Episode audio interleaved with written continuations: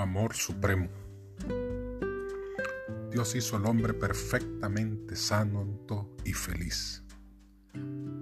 La hermosa tierra no tenía al salir de la mano del Creador mancha de decadencia ni sombra de maldición. La transgresión de la ley de Dios, es decir, de la ley de amor, fue lo que trajo consigo dolor y muerte.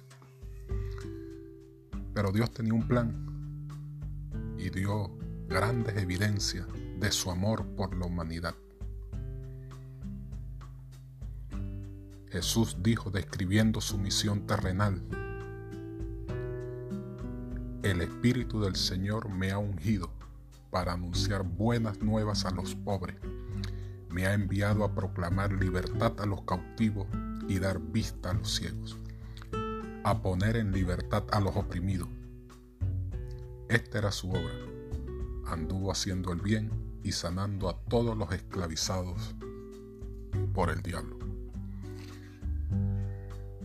Había pueblos enteros donde no se oía un gemido de dolor en casa alguna porque él había pasado por ellos y sanado a todos sus enfermos.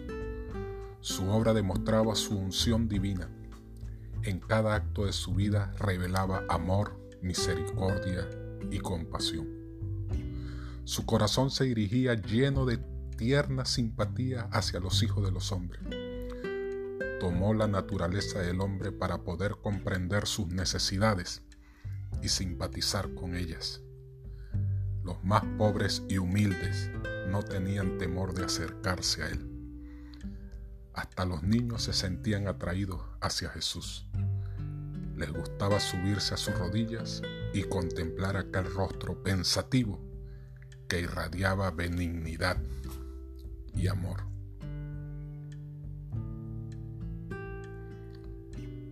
Jesús decía la verdad, pero con amor. Jesús no suprimió una palabra de la verdad, pero siempre la expresó con amor.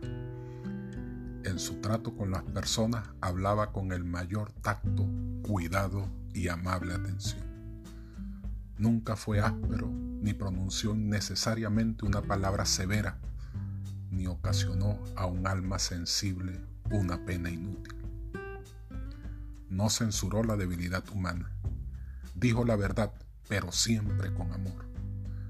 Denunció la hipocresía, la incredulidad y la iniquidad pero las lágrimas velaban su voz cuando profería sus penetrantes reprensiones.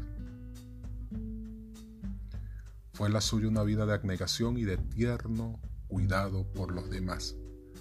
Cada alma era preciosa a sus ojos.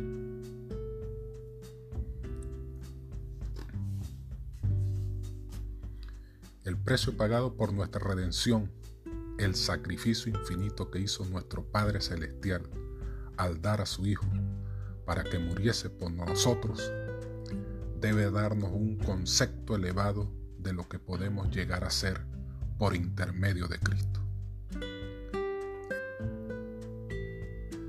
Tal amor es incomparable, que podamos ser hijos del Rey Celestial, promesa preciosa, tema de la más profunda meditación incomparable amor de Dios para con un mundo que no lo amaba. Este pensamiento ejerce un poder subyugador que somete el entendimiento a la voluntad de Dios. Busquémosle. Él nos espera con los brazos abiertos. Lo demostró en su sacrificio. Lo demostró en la creación lo demuestra cada día con sus cuidados y con la esperanza que tenemos de reencontrarnos con Él. Dios nos bendiga en este día.